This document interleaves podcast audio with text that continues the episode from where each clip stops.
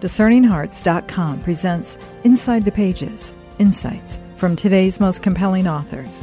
I'm your host, Kris McGregor, and I'm delighted to be joined by David Scott, who is a Los Angeles based scholar, writer, and editor with a special interest in religion and culture.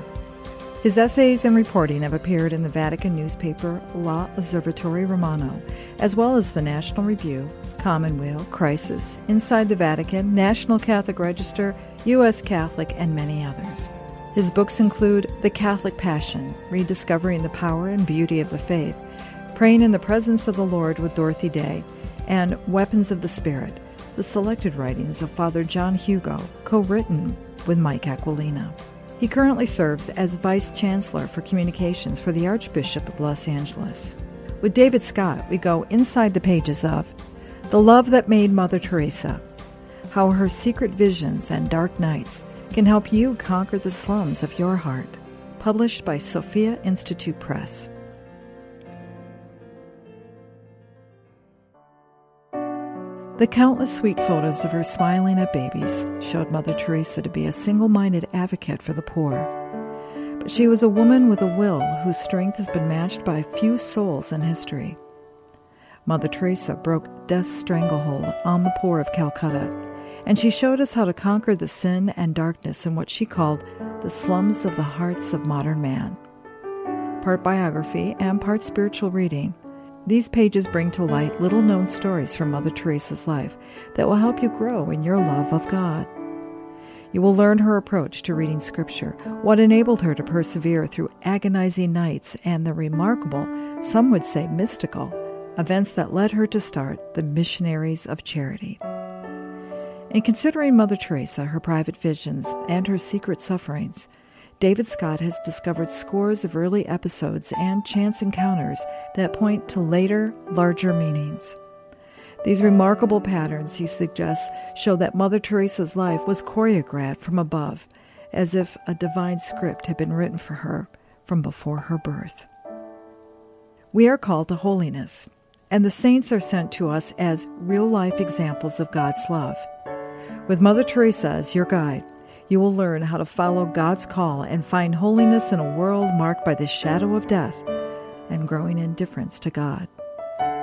Indeed, you'll learn how to be an everyday missionary of Christ's love in the ordinary activities of your daily life. We now begin our discussion with David Scott. David, thank you so much for joining me. Yeah, it's great to be. I'm honored to be with you, Kris. I love this book. The Love That Made Mother Teresa How Her Secret Visions and Dark Nights Can Help You Conquer the Slums of Your Heart.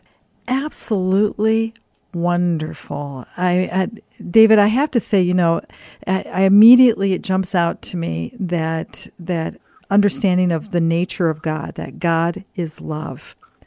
Uh, Saint John tells us that, and Mother Teresa showed us what it looked like, didn't she? Yeah, yeah, absolutely. And that and that was that was it. There's an anecdote I tell right at the start of the book where she's cleaning this woman who she's found on the street. She's got uh, she's got sores. She's filled with infection, and Mother Teresa kind of takes her up starts cleaning those wounds and talking to her. And the whole time, the woman is is very upset. She's screaming at Mother Teresa and shouting at her, and, and she says, uh, "You know, why are you doing this?" Mother Teresa says, uh, "Because my God wants me to." And she says, "Who is your God?" And she says, "You know my God. My God is love." Mm. And and that's that's the name of God and the most beautiful name of God. And of course, for us, love translates into mercy and tenderness, uh, even for people who are hard to be merciful and tender too. So, since we're made in God's image, we're made to love, uh, and those are very simple beliefs that Mother Teresa had, but they they made her who she was. What I love so much about your writing, David, and in particular about this book, it reminds me of something that Father Thomas Dubay said once that if you really want a good theology book, look at the lives of the saints. Huh. And and in particular, when it comes to Mother Teresa and the way that you've put this book together, it it's not just a biography of her life, but it is what it looks like when faith begins to bud and then to bloom. Yeah, and and and in that sense, it's probably no different than than any life of a saint. But you, um, but Mother Teresa was a saint from our times. I think you know she. It's harder for us to to get a handle on what Saint Francis was like. It's much easier to see Mother Teresa before us. She confronted the same issues, you know, whether you know war and peace, uh, justice and truth and the, the reality of poverty and people in need um, right in front of us. So when we see her respond, we, we see in a way that it's not difficult for us to respond the same way. And in fact, that's that's how Jesus would have us all respond. We don't know much about her childhood, do we? Nothing at all, really. Just a couple stories that that kind of slipped through, but uh, um, we, we know enough, I think, to know that she had some tragedy in her life. Her her father died, and under kind of mysterious circumstances, and we know that her mother had a powerful influence on her life, and uh, um, and her mother, even though her mother was left a, a single mom with kids to raise, uh, she always seemed to have poor people at her table for dinner. They were never described as such or or anything to Mother Teresa, but but she remembered that that that even though they were poor, even though her mother was struggling, she opened her door to uh, to, to other people who were less good for standing than she was. Well, so I think that that made a big impact on her. I think it, it bears noting that often used term that saints make saints. The story that you tell of how Mother Teresa, once she is Sister of Loreto, she has her school. She writes home from India saying, I'm very happy here. I've got, I'm teaching, I'm doing everything. And her mother becomes alarmed, doesn't she? Yeah, yeah. Her mother just said in a gentle but firm way, remember what you became a sister for, and you became a nun because of the poor. And at that time, this was before Mother Teresa you know became Mother Teresa as we know her. She was a, she was teaching at a kind of a well-to-do school for for young women in India, and so her, her mother set her back on track. But again, uh, it wasn't until she she felt a, a real calling from Jesus that she followed that. But in a way, her mother was foreshadowing what uh, what our Lord would tell her. Isn't it interesting that as you bring forward in that beginning of chapter two about the saints? that it's only in the Catholic faith, really, that we have real men and women that we hold up as the holy. Yeah, and and I I think you know again without getting too theological about it, I I think there's there's part of that is the image of God in a very simple way, right? We're made in the image of God, and so Jesus comes as as the perfect God and the perfect man to to show us you know what we were meant to live for. And so the saints really live that out and and and they're a very real image. Again we don't we don't see jesus walking among us even though he's here but we the saints give us real live examples of of what jesus would look like. She became uh, so associated with Therese the Little Flower and yet she she never really talked about her, but she lived her, didn't she? I mean, her teaching. Yeah, I think so. Um, it, she she made sure that people understood that she took her name for that. But but again, after that, you never knew why she did that. But uh, but those of us who know Saint Therese, uh, you know, know that the little way was was was exactly what Mother Teresa lived. You know, she she would, you know, she's most associated with expressions like uh, do everything, even the littlest things, with great love, and and those will have this impact on the world that we can't even imagine. So so that that is the little way. You know, uh, of course, Therese never she lived her little way within a convent, never never outside those those confines. So Mother Teresa showed us how that was supposed to be lived in the world. If you don't mind, David, I'd like to read a, a paragraph from the book that I, I, just cherished this. It said, You had said that in a century of total war and mass movements of violent social engineering, God sent us a saint, not only who sweated the small stuff and told us that the road to heaven was paved with it, It was as if he had decided that the last thing we needed was one more great leap forward, one more manifesto for the creation of a new kind of man. God sent us a saint who preached a new kind of crusade, a little revolution of love. That is yeah. that's so powerful when you think about it because it, I think we need her even more in this century where we don't have it, the the chaos and the explosions and the things that are happening are more hidden, but but probably more deadly. Yeah, I, I think uh, you know again the the kind of the thing that that I think makes this book unique is an attempt to understand what God was trying to say with say to us with Mother Teresa. And when you look at the time she lived in, you know, it was a time of big stuff where people thought they could take over the world. You know, half of Europe was under the control of the Soviet Union, including her home country of, of Albania. The other half we were fighting for uh, here in the United States. It, it big industry, big big powerful technologies, and it made the human person rather little you know, so many millions of lives were sacrificed to these big ideas like communism, like imperialism. But uh, and, and she told us that in the middle of all of this, that that the way you and I treat each other, the way we, we, we love in our families, that those things are the things that really matter.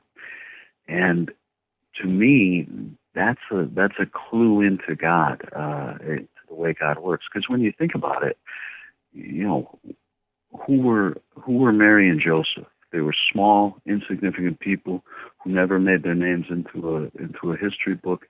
God spoke to them, chose to send his only son into the world through them, and history was changed by an event that happened on a night where two very real people struggled to know where am I going to give birth to this child, and that child changed the world it's never written in a history book. It's it's not part of the lives of uh, the, lives of the great people of Rome, but it changed the whole world. And and I think I think we can still change the world in ways we have no idea um, that we'll be doing. We'll know it in heaven.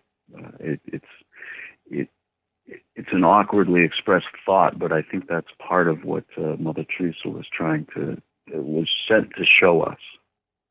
I hope that makes sense. It does. I, I, I think she exemplifies that. I think, as you point out in the book, that she didn't seek the limelight, but the light sought her. Yes, you know, it, it is true. She was just doing what she was doing in Calcutta, and and whether we had ever paid attention or not, she would have kept doing it. And uh, the the fact is that through kind of, you know, fortunes of history or providence, whatever whatever people choose to describe it, we did come to know her, and and she had a huge influence on us. She would exhort us to forget ourselves, not that we didn't weren't of value as children of God, but not to lift up ourselves as the idol of worship. Is that a fair statement? Do you think? Oh yeah, yeah. And again, again, a very um, look at our culture. Our culture is very, uh, you know, me centered. You know, it it is. Uh, just do it. Uh, the kind of the slogans we have in our culture are, and, and the kind of the advertising shows us that, that, it should be all about us. Me, me making myself happy, me making myself feel good, whether it's with a great taco or a beer or whatever. It, it's about my pleasure and my feeling and my self-expression, and and even the new social media. You know, it, it kind of encourages a, a kind of a creation of this this self that we put out there. I put my my best face forward on Facebook, or I those kinds of things. It's not to diminish the good that we can do with those technologies and those media, but but the point is, it's all centered on us. And and when, but when we really look at what makes us happy, what makes us feel fulfilled at the end of the day, it's when we give ourselves and when we when we really kind of lay down ourselves like like Jesus did, like the saints did. That was her message. Yeah. We'll return to Inside the Pages in just a moment. Did you know that Discerning Hearts has a free app where you can find all your favorite Discerning Hearts programming? Father Timothy Gallagher, Dr. Anthony Lilles, Monsignor John Esseff, Deacon James Keating, Father Donald Haggerty, Mike Aquilina, Dr. Matthew Bunson, and so many more. They're all available on the free Discerning Hearts app. Over 3,000 spiritual formation programs and prayers, all available to you with no hidden fees or subscriptions. Did you also know that you can listen to Discerning Hearts programming wherever you download your favorite podcasts, like Apple Podcasts, Google Play, iHeartRadio, Spotify, even on Audible, as well as numerous other worldwide podcast streaming platforms. And did you know that Discerning Hearts also has a YouTube channel? Be sure to check out all these different places where you can find Discerning Hearts Catholic podcasts dedicated to those on the spiritual journey. Show your support for Discerning Hearts by liking and leaving positive reviews on your favorite streaming platforms, such as Apple Podcasts, Google Play, Spotify, and more. With a collection of insightful podcasts led by renowned Catholic spiritual guides such as Father Timothy Gallagher, Monsignor John Esseff, Dr. Anthony Lilles, and more, Discerning Hearts is your gateway to a deeper understanding of discerning life's mysteries and growing deeper in your relationship with Christ. Your likes and reviews not only affirm the value these podcasts bring to your spiritual journey, but also help others discover the guidance and inspiration they seek. Share your thoughts, spread the word, and be part of a community that's committed to elevating hearts and minds through meaningful conversations. Your feedback fuels our mission to help others climb higher and go deeper in their spiritual growth. Like, review, and let your voice be a beacon of light for fellow seekers on this spiritual journey. We now return to Inside the Pages.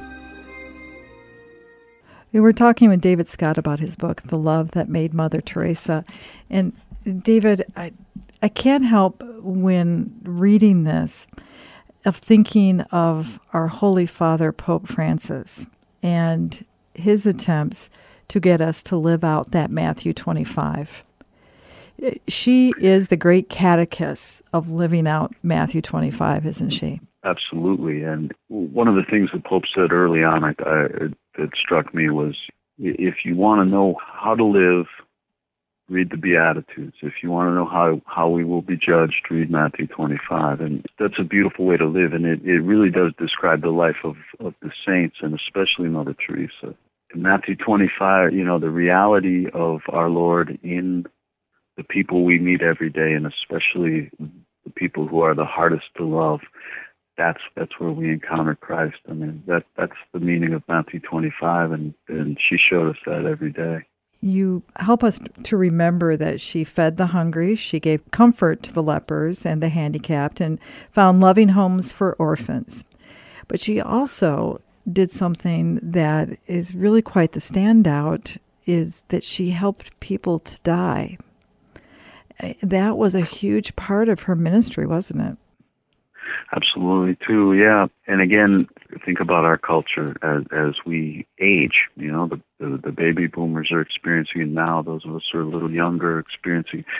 We are all in this this experience where we're going to have parents who are going to get older and need our help in their sickness and and so long ago before this at the beginning of this century she was dealing with people that had no one to help them die in, in a culture of poverty that often happens, right? Is is that when people get old and they they've lost their children or something, but she was there to help them, them die, and and those are those are really forgotten people, and it, and it's really a work of mercy. But it's again, I think something that has a lot to teach us in, in our culture. Well, in some ways, I think the experience of our nursing homes now, I hate to say this, in, in the United States has become maybe this is overly dramatic, I'm not sure, but it, they've become our modern day leper colonies where it's mm. it's so much easier just to place people there and then maybe visit them occasionally while they suffer alone in beds.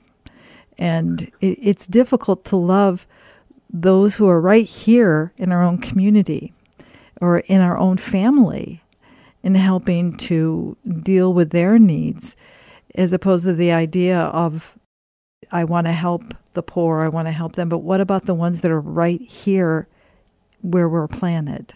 And that, that's that's a saying yeah. that you bring forward for us as well to remember. Yeah, no, she's uh, she was right. I mean, we all, you know, it's easy to write a check to help starving children somewhere else. It's much much harder. You know, I'll just put it into my own reality. It's much harder when my youngest son comes home from school and he has something to tell me and I feel like doing something different. It's harder to listen.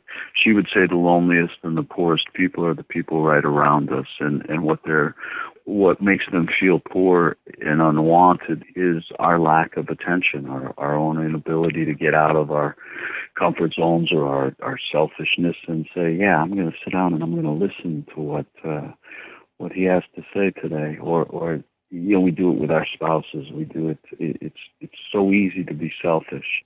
Those are all areas where we we need to love more. But we we all say, "Gosh, I love you know I I love humanity. I love the poor. I'm going to write a check or those things." And we have to start right in our own homes in a very real way, it's all about relationship for her, isn't it? She lived out relationship, which is at the heart of the Trinity, which is love. Yeah. There's big theological truths being lived out in her life in a very simple way. Uh, if God is love, then the, the whole relationship we know in the Trinity is, is a relationship of love. Father loves the Son, Son loves the Father, and the and the love that unites them is that is the Holy Spirit. And she showed that, so if we live in the image of God, that's our whole experience should be experience of love here on earth. She wasn't necessarily during her lifetime known to be a woman who, for many people, gave the warm fuzzies. I mean, she was tough, wasn't she? An old, uh, now saint in heaven, an old priest friend of mine, when I was working on the book, uh, he, he said to me, he said to me, remember, remember to make sure people understand Mother Teresa was a tough old bird, and it made me laugh.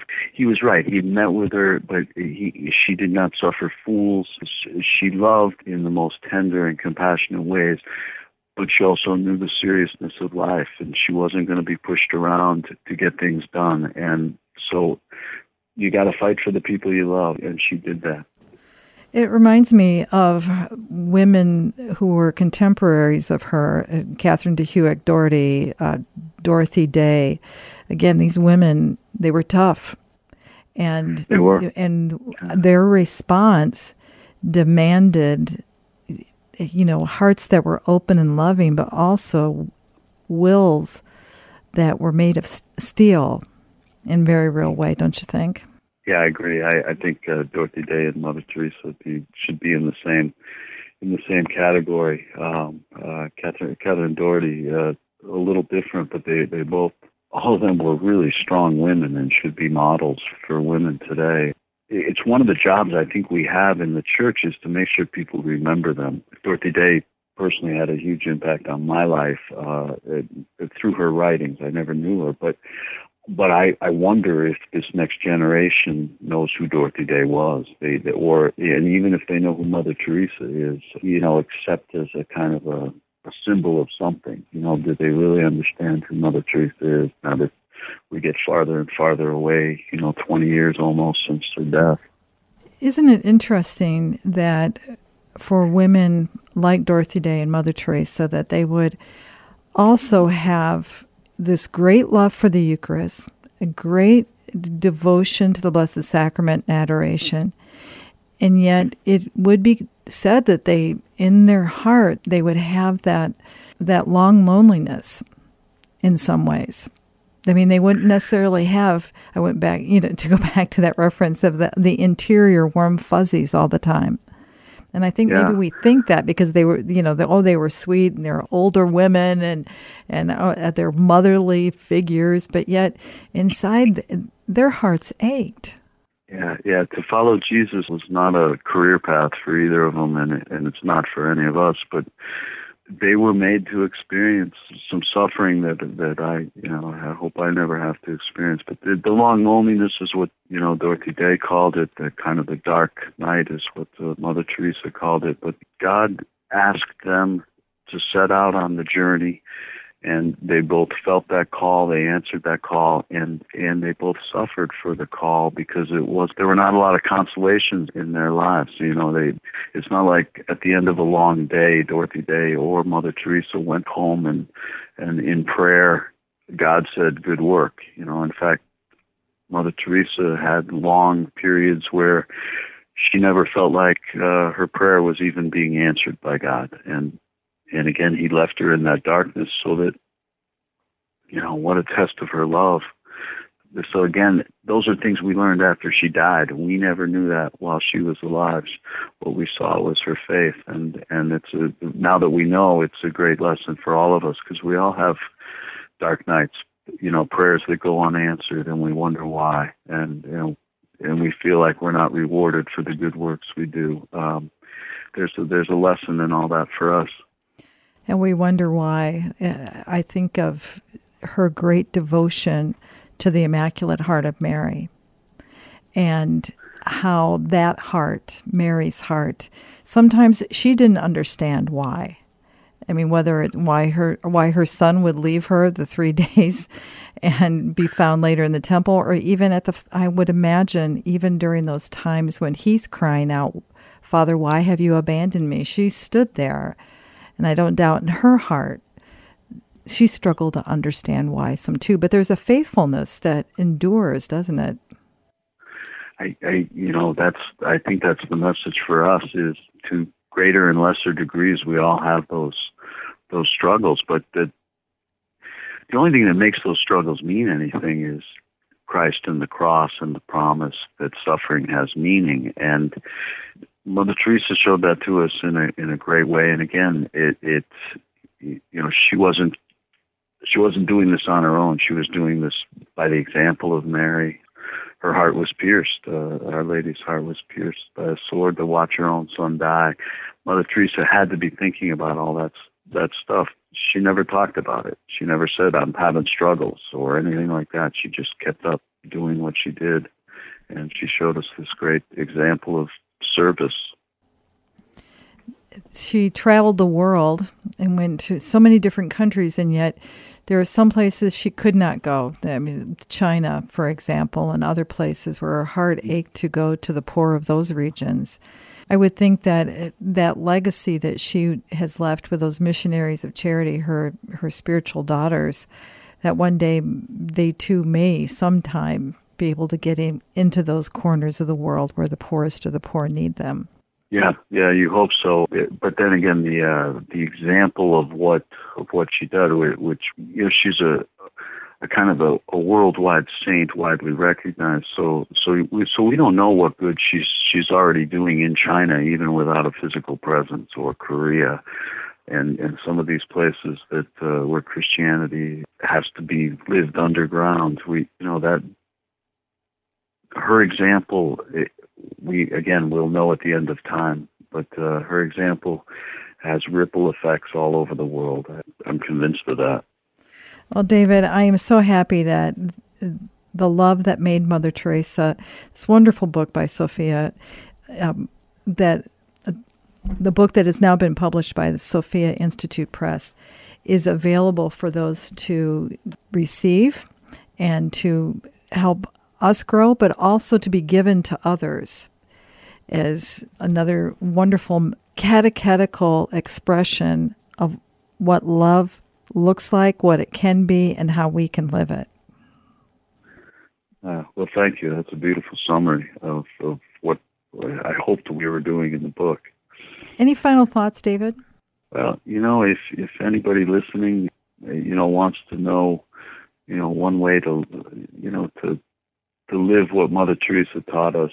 It's that, that beautiful expression that she had do little things with great love. It's a great resolution to give yourself every day, and uh, and it's a lot easier to say than it is to do. I think I think that's probably it. David Scott, thank you so very much. Thank you, Kris. It's beautiful to be here.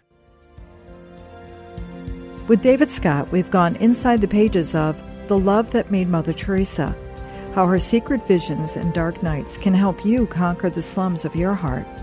To learn more about this book or to obtain a copy, go to sophiainstitute.com, the website for its publisher, Sophia Institute Press.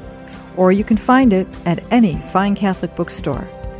To hear and or to download this discussion along with many others, go to discerninghearts.com. This has been a production of discerninghearts.com. I'm your host, Kris McGregor. Join me next time for Inside the Pages Insights from today's most compelling authors.